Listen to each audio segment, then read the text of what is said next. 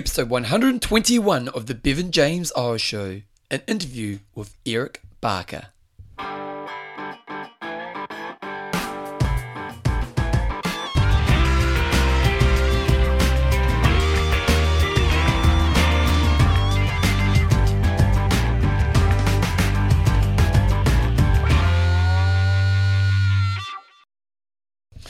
Radio team, welcome along to episode 121 of the Bevan James Eyles Show, your fortnightly podcast on the behaviors that create a lifetime love of fitness so you can get all the benefits that come alongside it. Welcome along. I've actually released this just before Christmas Day, so some of you may be listening to me on Christmas Day. Now, I highly doubt it, but I might get one or two listeners listening on Christmas Day. And if so, Merry Christmas to you. And for those who are listening uh, maybe after Christmas Day or before Christmas Day, well, hopefully you're having a good holiday season. And if you're listening in the future, well, Think back to Christmas and enjoy that memory. Today's show, I've got a really good interview. I recently read a book called Barking Up the Wrong Tree by a guy called Eric Barker. It's the, the kind of subtitle is The Surprise Science Behind Why Everything You Know About Success is mostly wrong. And it was it's, it's basically what Eric does, and you find out in the interview is he's just someone who spends a lot of time reading research and kind of finding what are the real keys to creating success. And it was really interesting, kind of reading his book because a lot of you know if you're someone like myself who reads a lot of his books i did know some of the research that he talks about in the book.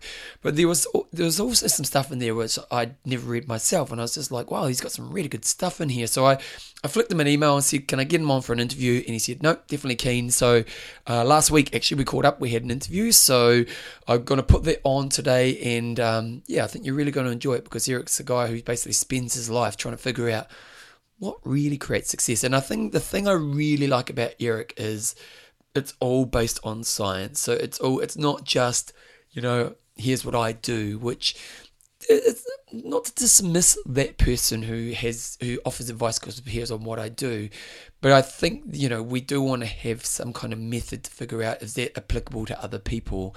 And obviously, science is a great way to do that. So I'm going to put the interview up pretty much straight away. But before I do, I want to thank the patrons of the show. Patrons are the people who give a little bit of money towards each show that I put out. And it really helps me do what I do. As I've been saying over the last couple episodes, I'm about to release my new um, my new website coming up really soon, and my patrons have pretty much paid for that. So, patrons, thank you so much. Um, some of the patrons include uh, when you become a patron, you get a Bevan James Eyles nickname, and so we've got Rue Branchio, and it is Branco, sorry, and it is Street Fighter. We've got Josh. Complete Grit Alice. We've got Sabrina, the number one pick. We've got Ruth on fire. New Stud, we've got George Monopoly Man Street, and we've got Dean the Cool Cube Cubie. So those are patrons of the show. And to become a patron, just go to bevanjameseyles.com and it's all very clear on the website. Just lastly, before I put the interview up with Eric, if you haven't checked out my product, My 5K Dream, it's a beginner running program. It's a it's a 10 week video course where I teach you everything, and I mean everything. It's got programs, it's got strength videos, it's got strength technique videos, it's got yoga, it's got stretch workouts. But more importantly, each week in the program you have a meet up with me and it's basically like a 30 to 40 minute meeting with me where I teach you all the lessons that you need to know to be successful and this includes mind strategies, the things you need to know and so on. So if you're interested in doing something like that, go to my5kdream.com and you can get that on bevanjameseyles.com as well. So let's get into the interview of Eric Barker, the author of Barking Up the Wrong Tree. Here's Eric right now.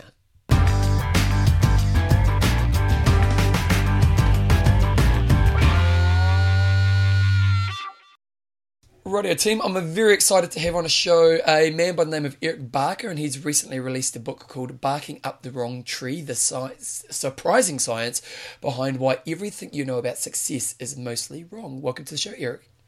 Oh, it's great to be here. Um, I, I, kind of, I, I, really enjoyed your book, and we'll kind of go into the details of the book as we go further into it. But uh, you're obviously somebody who's been very motivated by this kind of subject of success. Maybe tell me a little bit about yourself and your history and why this is such a motivator for you in, in your own kind of career.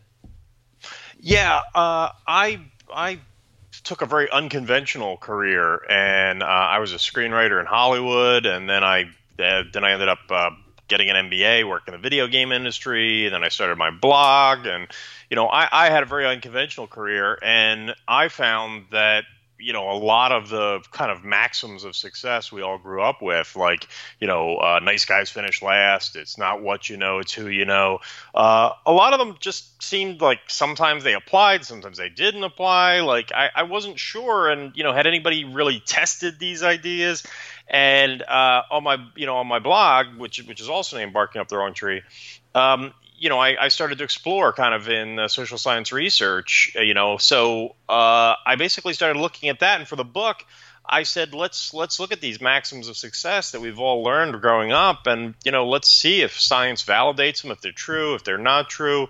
Uh, you know, when when are they true? When may, might they not be true? Are they true in the past and are no longer? Uh, because I had you know wondered myself uh, because because like I said, I had a very different kind of kind of career. So it was really from my experiences that I I wanted these answers as well to know like what did I really need to do to to be successful in my endeavors up until this kind of journey around this book and this kind of content creation, did you see yourself as a success yourself? I mean, you know, it was it was weird. I I always felt like you know I was always doing something that uh, that that I was passionate about that I was that I was interesting. I mean, you know, like I said, you know, writing Hollywood was was was really cool, really fun, but it was just you know ups and downs. So you know, I was I was excited about it, I was passionate about it, but you know, it's like it's all freelance, and you know, it can be very tricky to be consistent. You know, and so in some ways, I mean, I was very pleased with what I was doing, but you know, it, it just success financially was just you know feast or famine. It was it was up and down, and you know it's when you start to wonder about you know uh, again those kind of questions like do what you love and you know those those kind of things. Are they true? Does it really work? And so I, I felt like I was successful in the sense that I was pursuing my passions but you know I, I I certainly wasn't a millionaire. So I it it depends on on the lens you look at it through was it a hard moment in your life? You know, like um, I, I, work in fitness, and you see this as fitness is a very poor-paying industry, generally speaking, and so you get people who are very passionate, but they just can't afford to stay in the industry because they maybe lack some business sense or just haven't been able to create a, enough of an, a financial career around it. Um, to let go of the passion was it a, was it a challenging moment for you to maybe have to let go of the thing you're passionate about, but lacking stability in? Yeah, I mean that was the thing for me was that you know I managed to get to do some really. I mean I wrote for Walt Disney Pictures, I wrote for 20th Century Fox. I, you know, I, I got to do some really cool stuff, but you know wasn't it wasn't consistent, and that's mm. when you know among the time when I was I was asking myself like is there is there something I'm doing wrong? Is there some you know r- rule of the universe I'm kind of violating here? Uh, you know, or or is it all luck? Is it all is it all random? Uh, you know, but that was the uh, that was the question for me was you know what what did I what did I need to be doing because it, it was a it was a tough transition. Luckily, you know there there were a number of things I was I was passionate about, so it wasn't I didn't feel like oh God this is the one thing I was intended for and now I'm I'm not going to do it and I'm selling out. No, I mean there's a lot of things I'm passionate about, and luckily, you know, I, I transitioned to to a few others that were that were really interesting for me until the blog really took off and the and the book really took off. Uh, but but yeah, it was a it was a tough transition to go through. Well, it's, it's a really interesting kind of area, isn't it? Because you know, for you and, and I myself are the same. Is that I I'm very passionate about the thing that I do. So it's kind of, you know, then you've got to go, how do you make a career out of the passion? But for a lot of people, they are kind of asking that, how do you find passion? I mean, that's that's definitely something that you know that that some people face is that they're not sure what they're excited about, or uh, you know, another another difficulty is maybe you know what another very common problem is that people know what they're excited about, but it's it's it's the same thing that everybody else is excited about. Uh, you know, so ev- everybody wants to be you know a, a famous singer or a famous athlete. Uh, so it's extremely uh, competitive with very few openings. Uh, or people are passionate about something that you know that frankly doesn't doesn't have a lot of opportunity for you know for for making money, like mm-hmm. you know mm-hmm. like like playing video games as opposed to say making video games.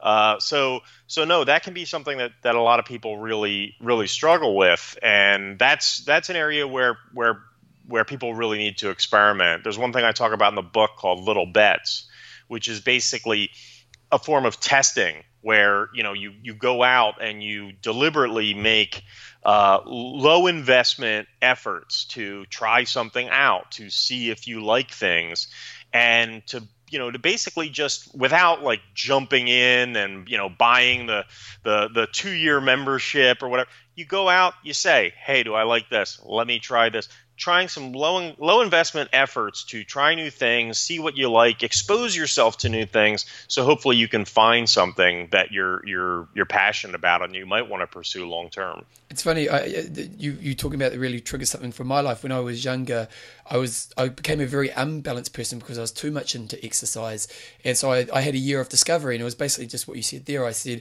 I wrote down everything I thought I would ever want to try, and I had a year where I just tried everything, and at the end of it, I realized there was kind of three areas I wanted to move forward in, and it's a real example of what you're talking about there. No, I mean that's it's it really pays off. Uh, you know, another study that I reference I reference in the book is that uh, you know when when young people in their 20s hop jobs very quickly. Uh, yeah, that was interesting, wasn't it? More, yeah. yeah, more often than not, they end up doing well later because they gather more skills. Uh, by by changing companies, uh, they're more likely to to get a raise than staying at the same company for for years, and they're actually more likely to uh, to become CEO of a company because they have a much more well-rounded perspective of different roles, different divisions uh, in a company. So job hopping when you're young, you know, trying lots of different things can actually pay off. Uh, I mean, if you're if, if, you're if you're a total flake and, and don't gain any skills and just keep hopping randomly, uh, that's that's that's not terribly beneficial. But but if you uh, if you you know kind of strategically like move around and try a bunch of different things, uh, that can make you much more of a, a you know well round a well rounded worker. In regards to um, thinking about going into the book when you're kind of i'm sure you you know like we all have ideas of what creates success and uh, and uh, we probably want to listen to those who well we think we want to listen to those who have had success but often they don't even know themselves. But um, the, what were the ideas that maybe have shocked you the most? You know that you went into it thinking oh i think this creates success but actually proves that maybe that's not the case uh, I mean, one of the main things was uh, a study that was done by Karen Arnold at Boston College that you know showed that uh, valedictorians, uh, you know, people who come first in their class, uh, do well, but they don't usually end up being the people who who kind of change the world or lead the world, uh, or end up as you know billionaires at the very top mm-hmm. uh, because people who people who become valedictorians usually score high in the personality trait of conscientiousness. In other words, they're they're good at following rules. So that means you know in school school has plenty of rules it's a very set system you do what you're told you do well life is a lot more flexible you know and life doesn't have clear rules so again, uh, you know, valedictorians end up doing well, you know, because they follow the tried and true path. But they usually don't end up reinventing the system, you know, or leading the system because there's an element of of risk and uncertainty uh, in life outside of school that that their personality type often isn't comfortable with, and that's why uh, that's the reason why when you hear about some you know great founders or leaders of companies you know, like Steve Jobs uh, and and others who dropped out of college. Mm. Uh, there was one there was one uh, study of the Forbes 400, so like the you know the 400 richest people yeah. out there, and the subset that had these so these are all billionaires, but the subset that had dropped out of college actually had a higher net worth than the subset who had gone to the top universities in the United States. Wow. It's pretty interesting, isn't it? Um, in chapter three, you talk a lot about kind of optimist versus pessimist, um, and the kind of the different paths or the different way they approach life and the kind of the effects of that. It's a pretty interesting discussion. You maybe also share us a little bit about that. Yeah, I mean that really come becomes an issue uh, in terms of grit, you know, in terms of persistence towards long-term goals, mm. uh, because uh, an optimistic, the research is pretty consistent that people who have an optimistic perspective uh, have more grit. They're more mm-hmm. persistent, and and it makes intuitive sense when you think about it. Because if you are pessimistic, if you don't think things are going to work out, why would you persist? And if you do think, you know, hey, if you think every time you walk into the casino, you know, you're gonna every time you roll the dice, uh, you're you're gonna you're gonna make money, then you're gonna persist at it because you you believe it's gonna work out. Mm. And and that's what the research actually shows is that people who have an optimistic perspective towards the future uh, are more likely to weather the storm, hang in there through tough times. Now now again, that doesn't mean that things are necessarily going to work out. It just means that they are more persistent. So so if it's a bad goal, uh, that and that's the issue I, I, do talk about in the book because mm. right now grit is kind of having its heyday and everybody's talking about grit, persistence, grit, resilience, and you know you can have a dumb goal, yeah. and if that's a dumb goal, persisting with it is not a good idea. Uh, that's throwing good money after bad. But you know, if you have a reasonable goal, if you have something that you can achieve, but but you might experience some problems or some failure, uh, at least initially, uh, having an optimistic perspective will allow you to keep going uh, when things do get a little rocky, to weather the storm and to to achieve the goal in the end. One of the problems, like, cause in that book, Thinking Fast and Slow, he talks about this as well, and he talked about how um, if I wish a child a child could have anything, it would be optimism, and it kind of talks a lot about what you talk about here. Is this kind of they they persist longer, a little bit unrealistic often, but it works to their advantage because they'll push through. Um, but I suppose the, the real question is because a lot of people will be listening to this and saying, well, I'm just naturally pessimistic, um, or I, I, am optimistic, so I identify with one or the other for those who, are, you know, are maybe seeing themselves as pessimistic, how do you go about changing that? Uh, how you go about changing that? Yeah, what the what the scientific literature says, and this is mostly work done by Martin Seligman uh, and Angela Duckworth at the University of Pennsylvania, uh, is is what they call the three P's, which is uh, it's personal, uh, uh, was it personal, pervasive, and uh, permanent. In other words, uh, if you see good things that happen in your life as uh, permanent, uh, I'm sorry, personal, uh, permanent, and pervasive. In other words, when good things happen, you see that you're responsible for it. It's personal. This good thing happened because I did it. You see it as pervasive. This good thing is going to affect every area of my life. And you see it as persistent. This good thing is going to keep going on. It's going to it's going to keep happening. Uh, when you perceive uh, positive events that way, uh, you're more likely to be optimistic. And when you don't see negative events as personal, it's all my fault. You don't see it as as permanent. You know, this is gonna this is this problem is gonna go on forever or pervasive. This problem is gonna affect every area of my life.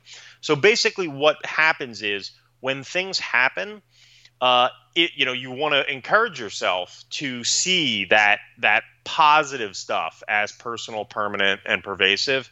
And if you do start to, in, to to interpret negative things as personal, it's my fault, permanent, or pervasive, you want to challenge yourself. You want to you want to question those things. You don't just want to accept them uh, with your first impression. So so if you do say, "Oh God, this bad thing happened, and it's all my fault," you want to challenge that. Is it really all my fault? You know, th- that nobody else was responsible. There wasn't an element of randomness here or somebody else. You know, is, is, is it really pervasive? Is this bad thing going to affect every area of my life? And by questioning it, then you can start to kind of pull out of that that negative spiral. Uh, and like I said, to give yourself that positive credit uh, when when optimistic things happen, that's how you can start to to to turn things towards a more optimistic perspective is by you know looking at those three P's and you know and seeing the good things as uh, personal, permanent, and pervasive, and the bad things as not. And with people who are identifying with what you're talking about and kind of thinking, oh, this is a great idea, the real key to it is actually practicing the technique, isn't it? Yeah, I mean that's what's that's one of the biggest issues with a lot of these things mm. is that you know is that I find across the board a lot of people a lot of people just want to read yeah. and they want to think that after they read something that now it's magically going to change their life Uh, and you know that's generally not the case. Is that you know uh, you don't you don't you don't read a book about martial arts and and then and then go kick ass like Batman. you know that's that's not how it works. You you actually have to practice. Mm. And uh, the same thing is true of a lot of these psychological techniques is you know you really have to to do the work. And you know for some people uh, that's for some people that's a bit trickier. We need to put it into practice. We can't just read and think that we're going to absorb it after one pass. Yeah uh, one strategy i always try to use with people was that kind of in this area where there is a tool that can help me progress forward is to grade myself. So you might say that I am a pessimist and I'm an optimist, maybe a grade two optimist out of 10, and and then kind of look for the skills around it. So why am I a grade two? Well, because when something happens, I use the three P's in a bad way. Okay, so what would be a grade four? And then what you're looking at is what would be the skills that would help me improve myself up that grade so I was better at it. And then we can really identify what you need to practice. And so it's awareness, catching the moment when I'm being pessimistic, identifying what I normally do, and then looking for, okay, well, what's a better strategy or the tools that I've learned, like the, the three P's, in the more positive light, that could actually be that I could apply with a conscious kind of behavior right now. Yeah, I mean, with a lot of the psychological techniques, uh, you know, what you just said is is really critical. Uh, it's the critical first step is noticing. Mm. You know, is that a lot of what we do you know we we don't really notice especially and this is critical in terms of habits uh, you know, is do you if you're trying to break a bad habit, do you actually notice when you're doing it, or are you doing it unconsciously? You know, mm-hmm. and just watching our behavior, noticing our behavior, seeing yourself start to engage, you know, in a bad habit or seeing that window when you should start engaging in that positive new habit that you want to.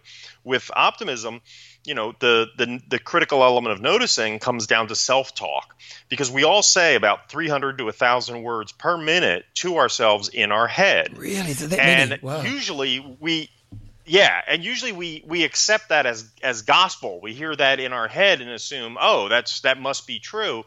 And that's not the case because we all know sometimes you're in a bad mood you're in a good mood uh, something's affecting you that that all the voices that that you hear in your head are not necessarily true. Uh, you know, like I said, sometimes you're feeling down, sometimes you're drunk. You you know you know that you're not thinking clearly then, or you're t- or you just woke up and you're you're you're groggy.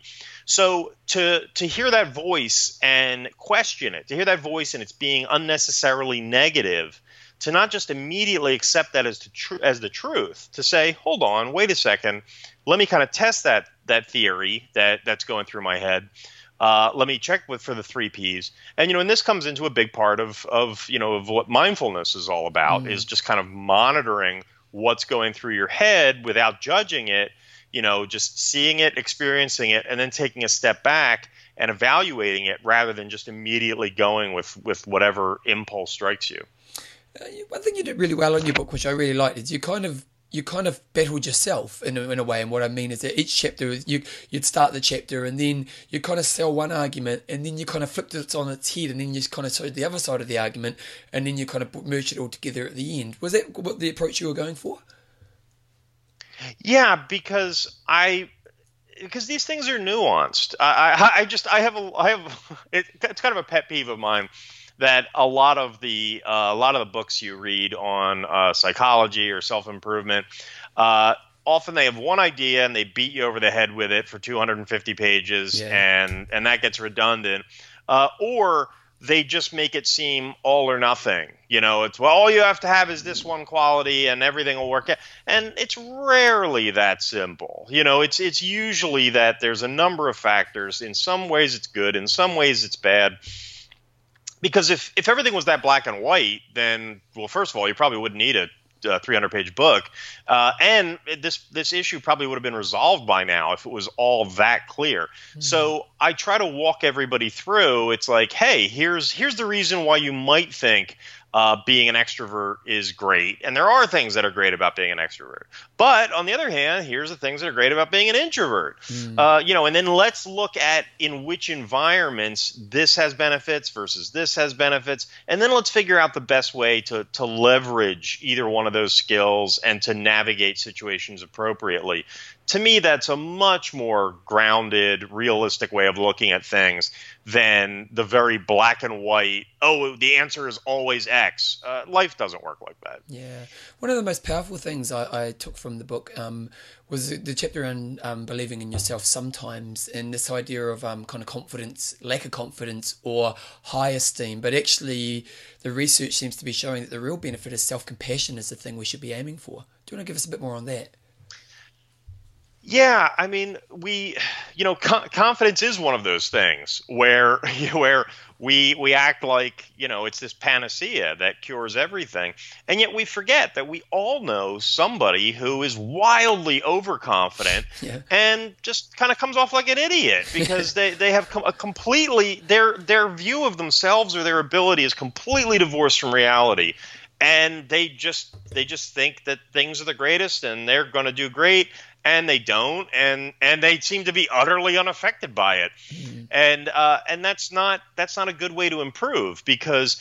Uh, you know there are a lot of downsides actually to overconfidence. You know, one is you you you're misjudging the world, so there's there's going to be a correction. Mm-hmm. Uh, eventually, you're you're, you're going to fail because you you think your abilities are greater than they are, and reality is eventually going to punch you in the face. Uh, you know, beyond that, uh, we all know somebody who's a little too cocky, who's a little bit arrogant because of that, and that's well demonstrated uh, in the research that people who feel extremely powerful, feel extremely are usually jerks because they they feel like they're better. Past that, uh, it makes it very difficult to learn. When you think you have all the answers, when you're overconfident, when you when you think you're just an expert, it's hard to become an expert when you think you already are. Mm-hmm. So uh, the really critical element here is now obviously having utterly low confidence. You know, if you can't get out of bed in the morning, that's not going to be good. Uh, and if you if you really don't believe in yourself, that can have negative effects you know, uh, like on game day, you know, when things really matter. But there are upsides to low confidence, like the ability to learn. You don't think you know everything, so you do listen to people. But in the end, the whole confidence paradigm uh, turns out to be uh, really difficult uh, because of the fact that confidence is either delusional, uh, you know, you're you're seeing the world incorrectly, or it's contingent. Like you you always feel like you're you're either good or bad depending on how you perform, and that creates a roller coaster of emotions. So what a lot of the research has shown now is that self compassion is actually the better way to go. Self compassion actually comes from it comes from Buddhism. Uh, but it's been validated by research by Kristin Neff at the University of Texas at Austin. And what self compassion says is rather than blowing yourself up to be this awesome, you know, incredibly wonderful person that's that's better than you are, self compassion says try and look at the world as realistically as possible mm. and realize that you're human. You're going to screw up and forgive yourself for it. So you're going to see the world accurately, you know, and and you're going to forgive yourself when you make you make errors as opposed to believing you're better than you are and when you make an error it's it's overwhelming and it's hard to come back from because it completely shatters your self image. Mm. So it's, it's an interesting one about that. Is even just how you identify yourself to your outside world. You know, like a lot of people exaggerate their ability. Um, you know, it might be your wealth, it might be your ability at sport, it might be your ability at some hobby you do or in your career. Um, and it's really interesting to see where we do that or where we downplay ourselves. You know, and as you say, kind of being really clear about just where you are is actually a really good place to start. And then as you try to progress forward, you know, this whole idea of, you know, believing in yourself is nice, but forgiving is actually better if you don't always hit the mark. Yeah, I mean, there's no doubt. The research shows that that confidence does affect other people and very strongly. Mm. So, you know, if you're trying to make a good impression, being confident has, you know, has great power. Mm. Uh, however, uh, you have to you know you have to think. It's like do you actually want to do you want to be known as a success or do you actually want to be a success? You know and the issue there is that while people respect confidence you know, again, confidence is not directly correlated with performance. Uh, you know, uh, you want to actually be good at what you're doing, not just appear good at what mm-hmm. you're doing, especially if it's something that has clear metrics. You know, at the uh, if you're talking about sports, you know, you can sound really confident, but at the end of the season, if you don't have more wins than losses, you know, you're in trouble. You know, perception in that case, when things are measured pretty accurately, you know, perception isn't everything. Mm-hmm. There is a win, there is a loss, and you know, and the the you know the uh, the the trophy at the end will give, be given to the person with the most wins, uh, whether they were the most confident or not. Um, I love that. I love how you talked about kind of career and the kind of the metrics around what makes an amazing career. Um, just reflection upon yourself here. How do you feel you're doing with those metrics yourself? Uh, I mean, which which metrics uh, are you for, talking oh, about? So we're kind of talking about the kind of the happiness, achievement, significance, and legacy.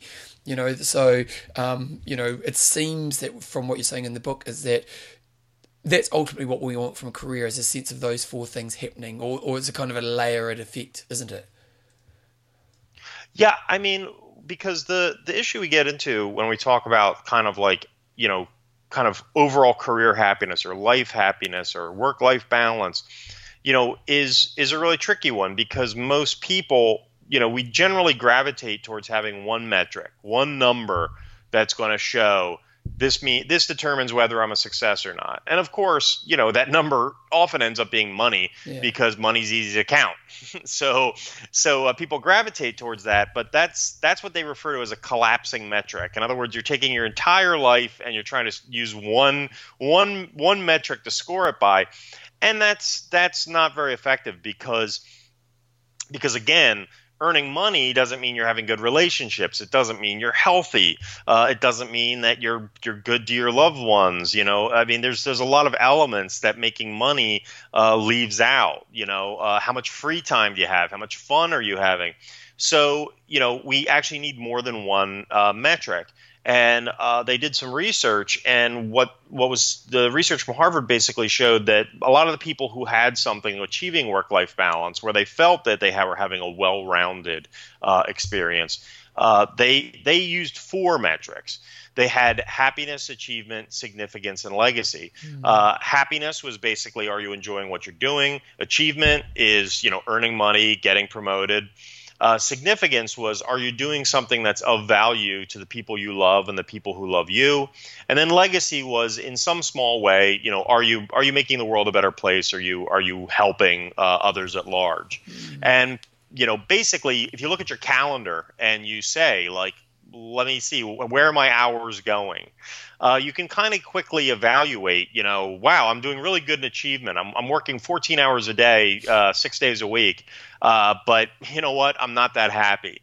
Or or uh, i'm really happy and i'm and i'm doing well in achievement uh, but you know i'm not seeing my family that often. You're you're then then you're lacking in, in significance so you can kind of look at your calendar, and by evaluating by those four metrics, you can start to see maybe where you're doing well, where you're doing not so well, and then maybe start to make changes that can help you get a little bit more balance between the four. Uh, that ratio is going to vary for, for every person, but to, to look at your calendar is probably the best way to get an idea if you're getting a, a pretty good balance between those four buckets.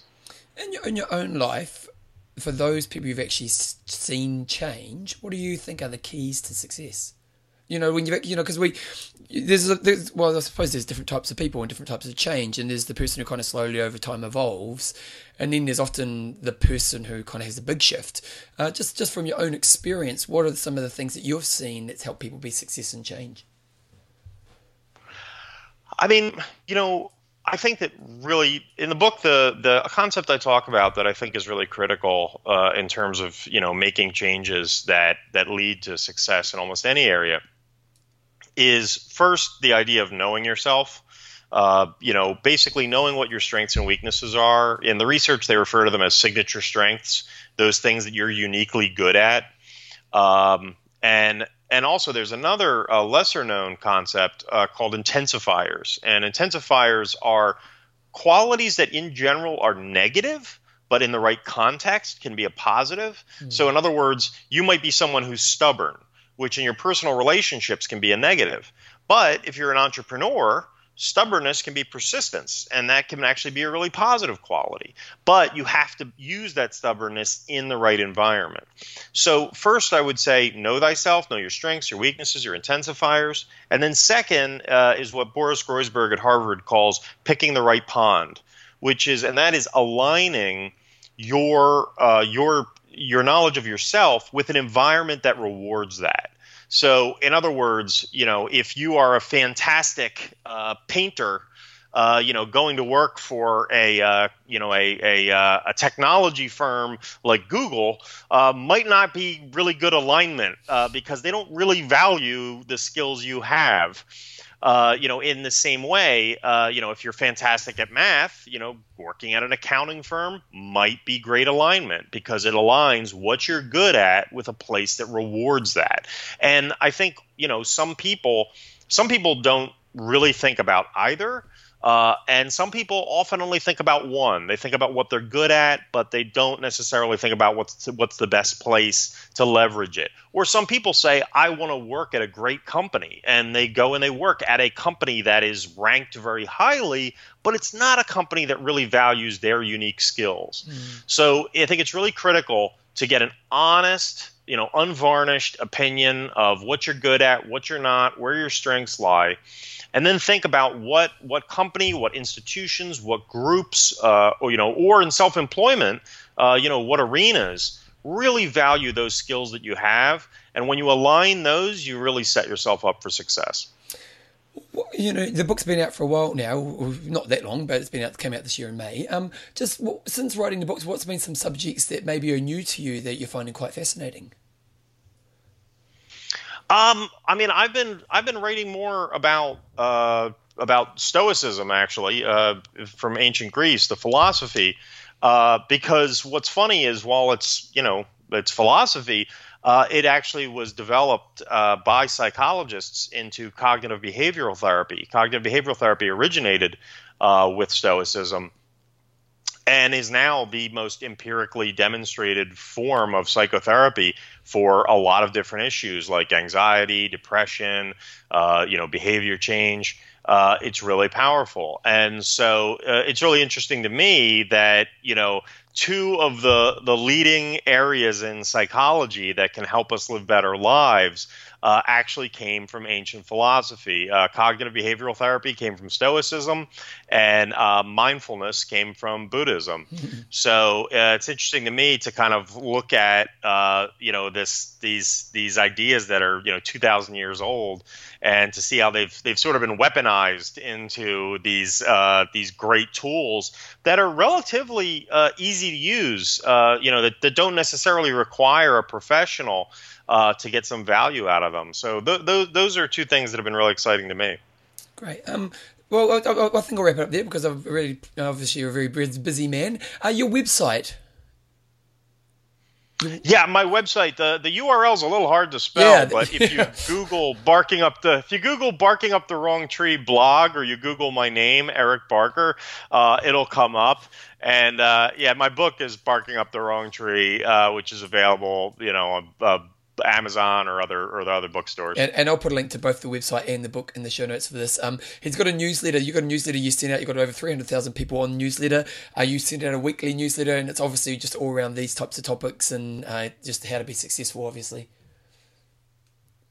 Yeah, it's it's I basically once a week I put a long form kind of post about, and it's uh, everything you know everything's validated by scientific research or expert insight, uh, generally about how to improve an area of your life, uh, you know, from happiness to productivity uh, to stress reduction to performance improvement. And like I said, I, I try and draw everything from either from scientific research or or expert insight. Just, just lastly, how do you find it all? You know, because I, am you know, like I love reading books. I'll read books all, all the time, but you know, you have to come up weekly. you know, that's a pretty big task.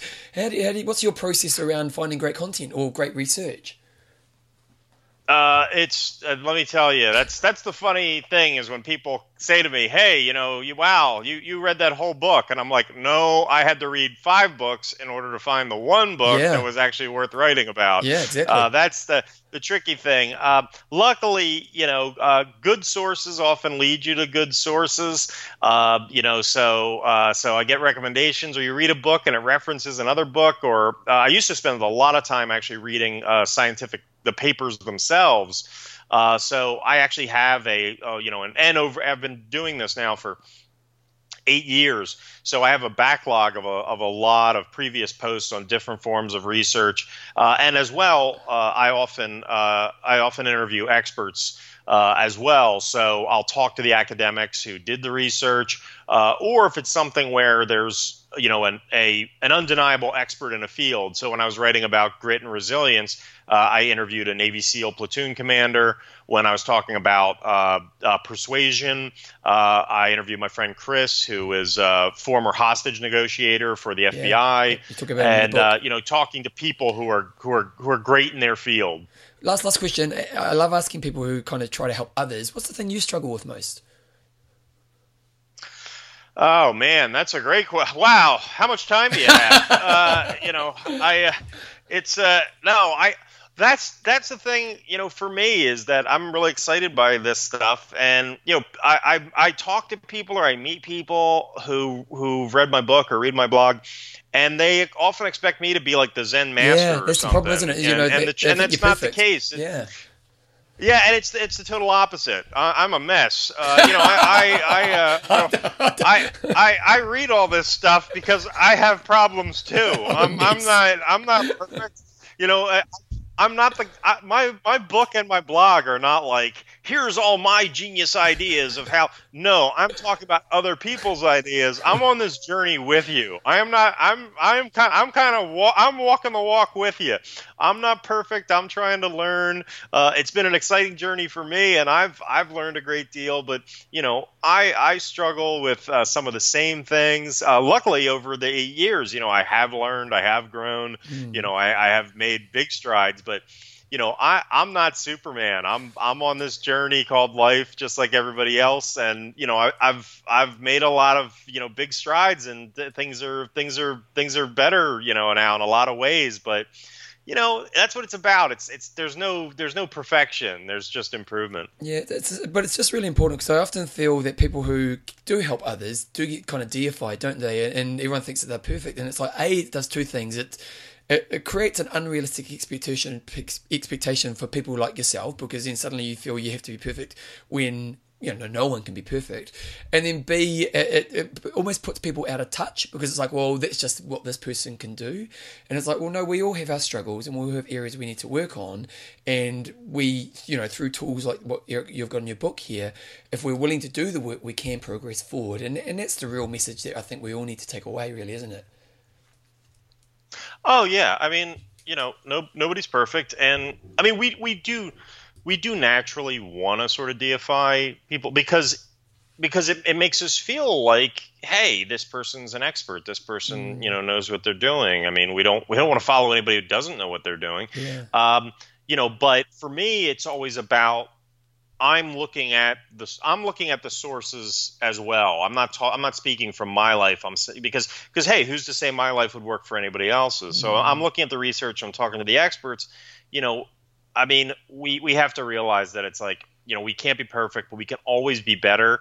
And one of the big things i talk about in the first chapter of the book is the fact that everybody is different. You know, people have different strengths, they have different weaknesses, uh, they excel in different ways, and they'll and they'll grow and learn by taking different paths.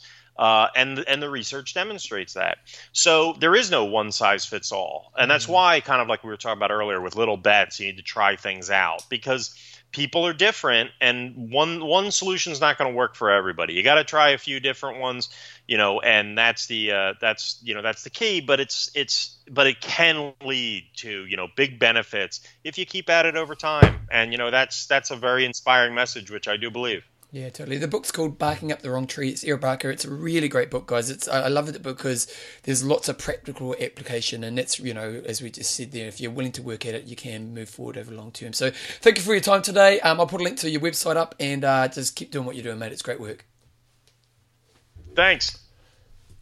So hopefully you enjoyed the interview with Eric. I have to say I really enjoyed interviewing. I there was some one of the ones that and I talked about this in the interview. This idea of compassion is one of the keys, and um, as he as I read the book and as I um, you know, talk to Eric, then it's something I reflect upon within myself. It's it's actually one thing I think I do well in life is um, I am very compassionate to myself. I don't beat myself up if I'm not doing well. I kind of try to assess and learn and, and progress.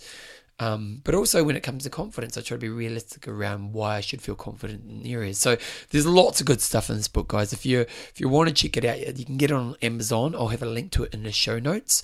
Uh, just go to bevanjameseyles.com and his website, which I have right here in front of me. And again, I'll have his website link in my website as well, Bevan James Eyles. But it's B it's Bak oh it's B A K A D E S U Y O dot com.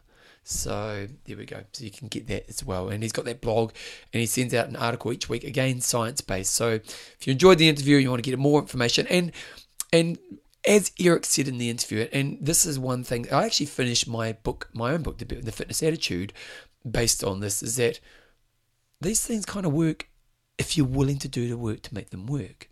And so with this, really, you know, like it's the commitment to working on yourself is actually the most important step. And then you can use the tools that Eric introduces in the book, The Barking Up the Wrong Tree, or, or you can grab my book, or, um, you know, you can basically use these tools to help us progress. And the tools tend to work. And the real key is making sure you commit to doing the work. And you know, this is going to be the last podcast for the year. And one thing I like to kind of talk about with my clients is what you know, what have you learned this year? And I think I talked about this in the last podcast. You know, what's been the wisdom? And for me, it's my ability to apply tools is one of the things that I really want to always be working on. And that commitment to working on yourself is really important. So as you think about 2017 and progressing into 2018 you know, if if you are someone who just likes to read books but doesn't actually apply anything, well, maybe that should be a good place to start. And then using Eric's book is a good place to go from there. Remember, if you want to support me and what I'm doing, uh, go to Bevan James Eyles and become a patron of the show. And you can donate as little or as much as you want towards each time I, I release an episode. And just go to the Patreon link with on the Bevan James Eyles website. Uh, also, my 5K Dream. It's my video series program that I put a lot of work in. Actually, I've been doing some work on it again recently, and I'm really proud of the work I did with my 5K Dream. It's uh, you know like it's it's pretty thorough. It covers every base. So if you are thinking about trying to run 5Ks, check out my5kdream.com. Um, other than that, um, I'll see you in 2018. Have a wonderful Christmas and New Year's, a holiday season. And uh, yeah, bring it on, and I'll see you next year.